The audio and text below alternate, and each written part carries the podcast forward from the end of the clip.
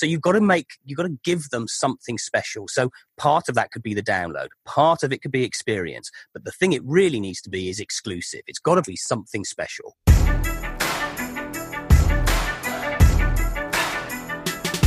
Hello and welcome to the Music Industry Blueprint Podcast. Now, I started this podcast as a way to give you access to the thoughts, ideas, and suggestions from people who actually work every day in the music industry on how to move your music career forward. Now, I'm blessed to have helped launch the career of superstar Taylor Swift, and I served as her manager for two years.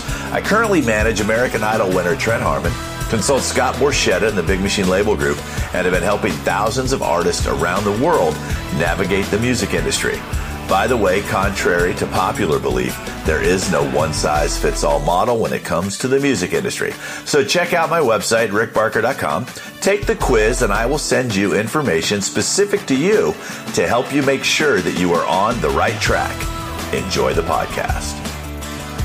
Helping you navigate the music industry, here's Rick Barker with the Music Industry Blueprint Podcast. So I'm excited to finally get a chance to sit down and uh, have a conversation uh, with Ian. We have known each other uh, by way of me being a fan of blogs, and I read his blog a few years ago and had reached out to him. And today I wanted to have a discussion with him, uh, basically talking about the importance of email marketing. I think it's uh, still one of the best tools in the world that people overlook sometimes, especially now that we're so caught up in social media. And one of the things I realized early on is not everyone's going to see your post, but everyone at some point will get your email. Now it's up to you to build the relationship to get them to open it. So, Ian, thank you again for uh, taking the time to chat. You're very welcome. It's a pleasure to be here, Rick. So tell everyone a little bit about yourself, where you're located, what your background is, and then we'll jump in on some of the things that you've seen work and we'll just have a very candid and open conversation about relationship building and more importantly using email in order to do that. Sure. I live and work in London, England. Um, I started out as a music lawyer. I left that to manage songwriters and producers. I ended up running a label, a publishing company, running events. And then four or five years ago, well, no, more like 10 years ago now, I started doing online marketing in uh, music uh, for label clients. Um, and I also started writing on my blog, Make It in Music, and trying to take what I was learning from more established commercial mainstream artists and apply it to the DIY world. That's called makeitinmusic.com. And then over time, I also started providing that as a service to label clients. So I now have a little digital agency that does that.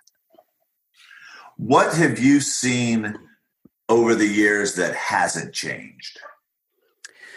Well, in the time I've been dealing with online marketing, uh, which, as I say, is about 10 years, the importance of the website and mailing list hasn't changed at all. Um, obviously, different social media sites have come and gone, and that's a, a, real indicator of why your mailing list becomes a primary method of reaching out to your fan base. Because obviously, when you and I started doing this online stuff, MySpace was the only thing that mattered. The Facebook hadn't even been invented um, musicians spent an enormous amount of time trying to build up these large MySpace followings, and then literally overnight, MySpace disappeared, and uh, artists who had big followings there had nowhere to go. Had they had a mailing list, they would have had that direct connection with their fans and could have survived that no problem. Unfortunately, you, many didn't. Now, do you think that a lot of people stopped doing the mailing list when MySpace came along? Because I know for a long time, especially right around that 1997, 98, 99, because email and the internet is 1996. People don't realize it hasn't been that long.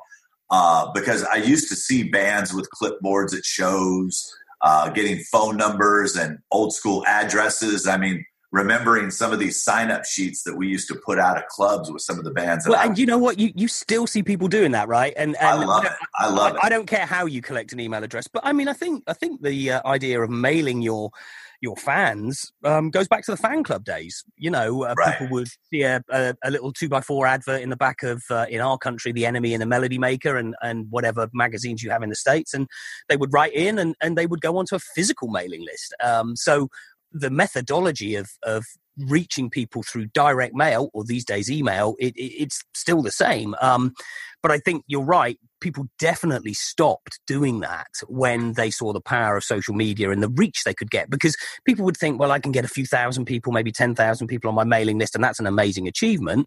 And I can get 400,000, 2 million people follow me on MySpace and Facebook, but they're different. They're, it's a different relationship. You know, a, a Facebook follow we'll stop talking about MySpace because it's gone.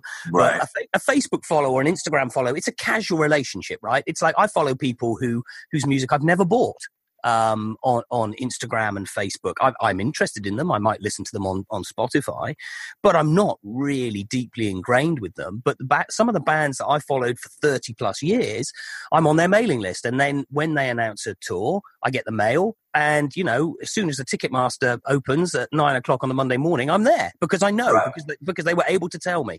So, I mean, people have stopped doing it because of the rise of social media, but that's a big mistake. I think what they didn't realize was that they were giving control of their information over to a third party that wasn't going to so freely share that. And I think too is now with you know GetResponse and Mailchimp and Aweber is that the tools that we have to maintain a relationship and a lot of that being automated are tools that not enough artists are actually using. You know, one of the things that uh, I, I, realized was that it wasn't hard to get an email address, but no one ever taught the artist how to have proper communication. You know, they kind of just showed up yeah. when they needed things or when there was something to sell or when there was something to advertise, not realizing that the, the relationship that you want to build with your fans is with a friend. And I always, when I'm writing emails, I always look at it as if I'm writing it to a friend. I wouldn't use fancy words and crazy pictures, and because my friends would look at that and go, "Who the heck are you talking to?" Yeah, you know, yeah that's absolutely. not how we communicate. That's not how we do these things. Uh, some of the strategies that you've been able to help DIY musicians implement as far as their email communications. Let's start with we talked about having a website and hand, having a landing page. What is it that artists are doing now that you see is effective in order to acquire that email address for the first time?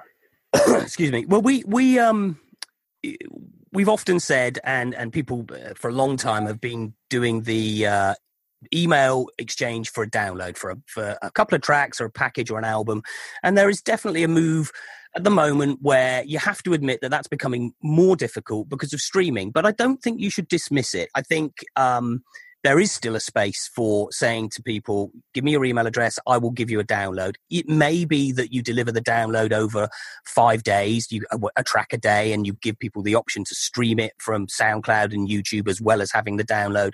But the critical thing is that whatever you choose to offer, I, I remember you and I talking about this, and, and call, you call it an ethical bribe, right? And so you've got to make, you've got to give them something special. So part of that could be the download, part of it could be experience, but the thing it really needs to be is exclusive. It's got to be something special. I um, agree. I think trying to hand people stuff that everyone else can get access to isn't a reason for them to give you their email address. I think that a lot of times now we're able to give people uh, behind the scenes footage because of streaming and the ability to not clutter up. Because a lot of people don't want to clutter up their devices with extra, you know, downloadable stuff because now the way that we consume is through streaming, either a, a video or audio form. So I think the key, like you said, I love that word exclusive, something that's special, something that is different, and being able to tell them, I have something for you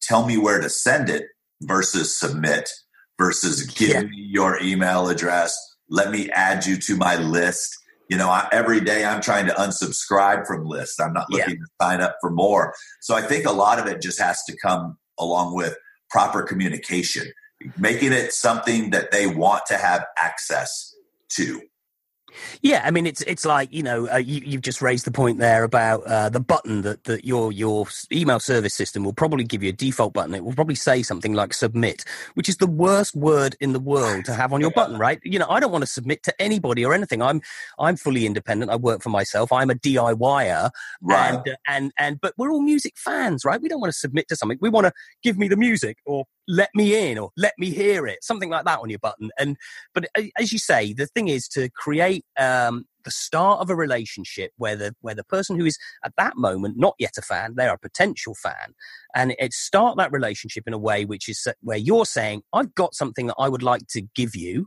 I want you to check it out. It's exclusive. But I appreciate that you're going to have to, you know, I'm not going to ask you to invest money, but I am going to ask you to invest your time right. and to agree your social reputation by listening to my stuff and seeing what you think and maybe being an advocate for it. So there is an exchange of value there where you're asking these people to give up their time and, and, and their brain power, if you like, to think about whether they like what it is you've got.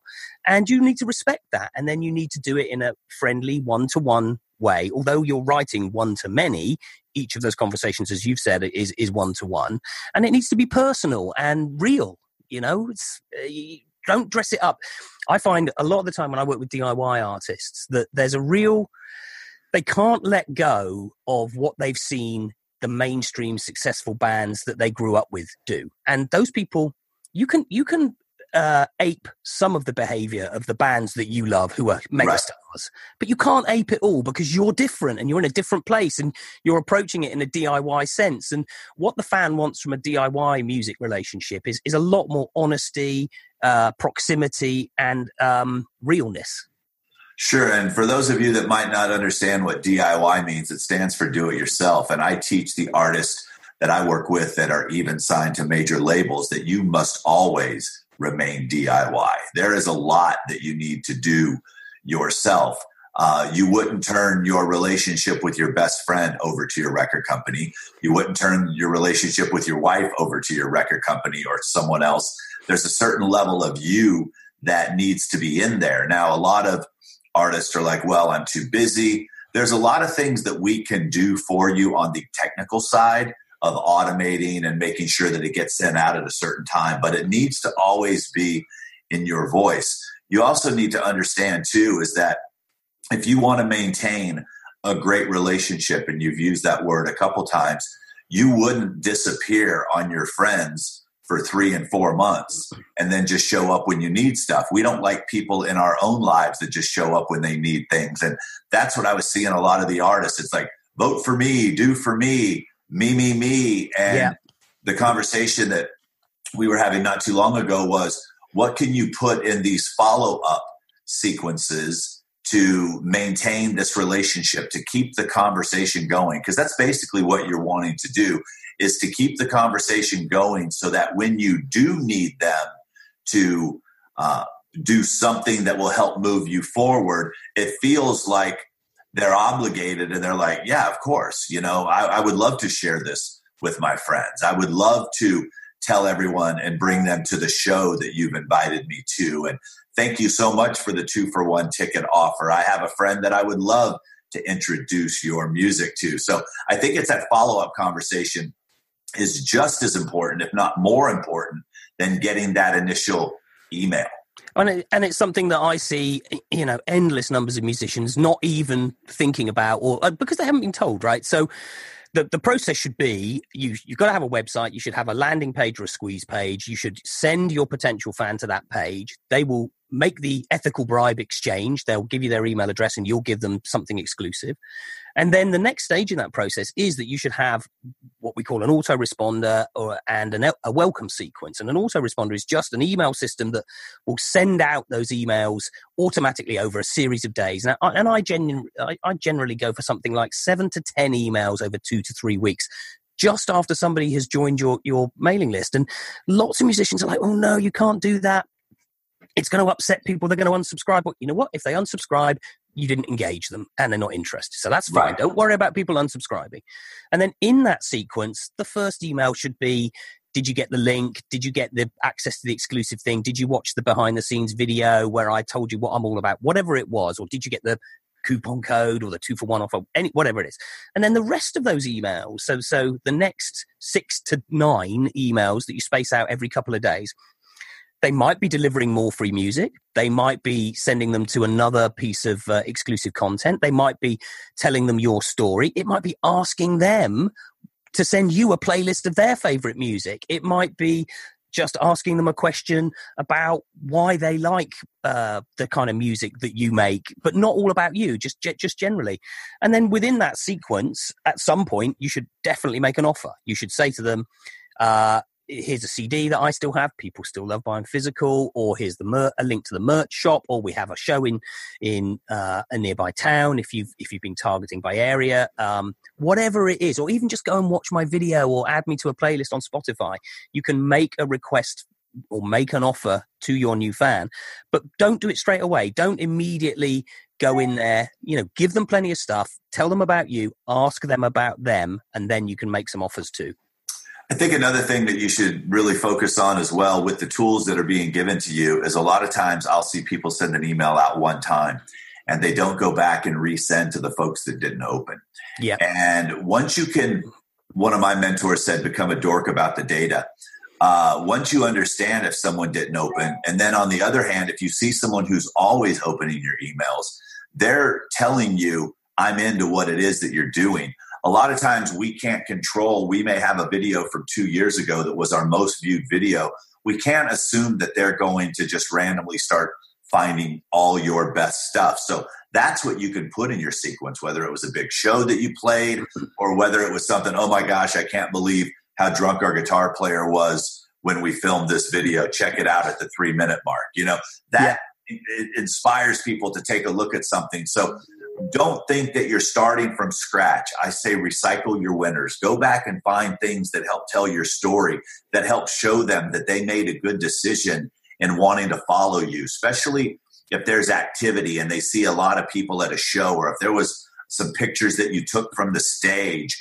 Uh, don't be afraid also to to ask them about themselves because once they reply back to your email your email service provider now does what's called whitelisting them, and they're more apt to see your next email because a lot of email service providers they're also in the business of delivering stuff that the person has shown is important to them the yeah. same way facebook determines what's going to be seen so a lot of the little tricks that you can do one of the ones that i do is when people sign up for my book or one of my handouts i automatically have an email that goes out two hours after they signed up that says, Hey, it's Rick. Just wanted to make sure that you got the handout. Hit reply and let me know. When they go that next step, that's a person who is really engaged with you. Something else you said that I want to uh, also state is unsubscribes are your friends because yeah. it's sure it could be impressive to have a 10,000 person email list, but if only 3,000 are consistently open opening the emails and 5,000 never do anything. Do what you can to get them off your list. One of my most open email subject lines is Would you please unsubscribe? And then the first line in that email says, There's nothing worse than getting emails that bring no value. And that is the last thing that I want to be. I noticed that you haven't opened my last few emails. If I'm that person to you, I want to say sorry and to make it up to you, I want you to have this. You would be surprised by, oh my gosh, Rick, please don't unsubscribe me. I've been, they start telling you their life story. Yeah. In the reply. That's, that's, one of the things that blows the minds of, of, of musicians when they get this stuff, right? They, they, uh, because when, when, um, I don't know, but but, but you do because you were there. But, but I, I imagine that the Taylor's email system is run by the label or, or the management or whatever. And when when an email is sent by a superstar like that, it's not coming from the it's not coming from them. It's coming from the marketing department, and that's fine because that's how they do it. But so even if uh, a fan would not understand that and might reply to that. They're not expecting to get a reply back then from from the artist.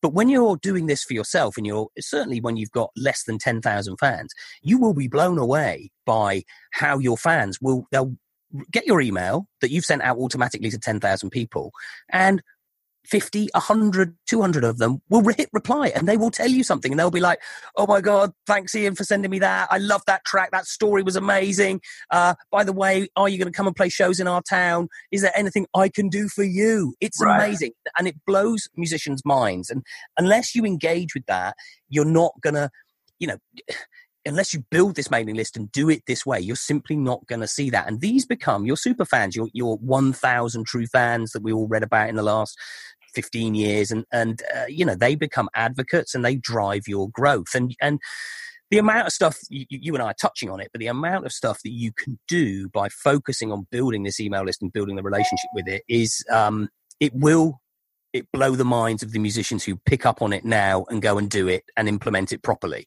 because the scope of what you can achieve is immense. Well, and it will definitely set you apart. And even when you get to that level of Taylor or insert superstar artist here, you should never turn complete control. You need to step in there every now and then, and it takes no time. And that's what I love what she does with her Tumblr. That's what I love. You know, I manage the American Idol winner, Trent Harmon. Uh, he takes care of all of his stuff. I mean, yeah. what he's done, which is interesting, is there's ways for you to set up things like asking them for their birthday, and you can set up automatically birthday messages yep. to go out to your fans. There's so many things that you can do, but what I want you guys to leave from this conversation is knowing that email is just another tool to put in your arsenal to maintain that relationship because you playing music and putting music out there doesn't make you different. There's thousands upon thousands, we're probably into the millions now of people who are putting out music. It's the relationship that you build with your fan that's going to set you apart. It's going to increase your plays on Spotify, your views on Vevo and YouTube, get more people to your shows. Just don't magically think that just because you create art it's their responsibility to find you. It's actually your responsibility to find them. We're all busy. Just think how busy you are. They're busy as well. So think about how you would want to be communicated with. Think about how often you would want to hear from someone. Think about what you would love to get from someone. Think about the emails that you read that make you open them and then deliver that to your potential fans. Where can people find out more about you? So uh, the main website is makeitinmusic.com, and uh, we we just write all sorts of advice for musicians there uh, on a regular basis. But just for this podcast, we've just set up a little landing page of our own, so you can you'll see that in action as a musician. That's called musicianmailinglist.com, and there's a checklist and a workbook there which will help people with this process. Um, so yeah, musicianmailinglist.com. Awesome, my friend. Well, I appreciate you so much for taking the time out of your day. I know the time difference is uh, is a little different, five hours. So I appreciate that, and we will talk to you again sooner rather than later. For those of you that uh, may have just found this podcast for the first time, uh, go over to my website, rickbarker.com. While you're there, you can download a free copy uh, of my book, The $150,000 Music Degree. You can also take a quiz, answer a couple questions, let me know who you are and what your role is in the music industry, and I will send a handout specific to you and then invite you to a free training because there's nothing better than being in the music business. I absolutely love it. I come from a background uh, of I didn't get to go to a fancy college. Uh, matter of fact, I, would never managed anyone before until Taylor, but I absolutely love this business and there's a place for you. But the best way for me to give you advice is to know a little bit more about you. And I'll see you on the next episode. I hope you enjoyed this episode of the Music Industry Blueprint Podcast. Be sure to subscribe and tell a friend. Remember, there is no one size fits all model when it comes to the music industry. So check out my website, rickbarker.com, take the quiz, and I will send you information specific to you to help make sure that you are on the right track. You've been listening to the Music Industry Blueprint Podcast with Rick Barker. You can follow Rick on Twitter at Rick Barker Music. And remember, you don't drown by falling into the water, you drown by staying there.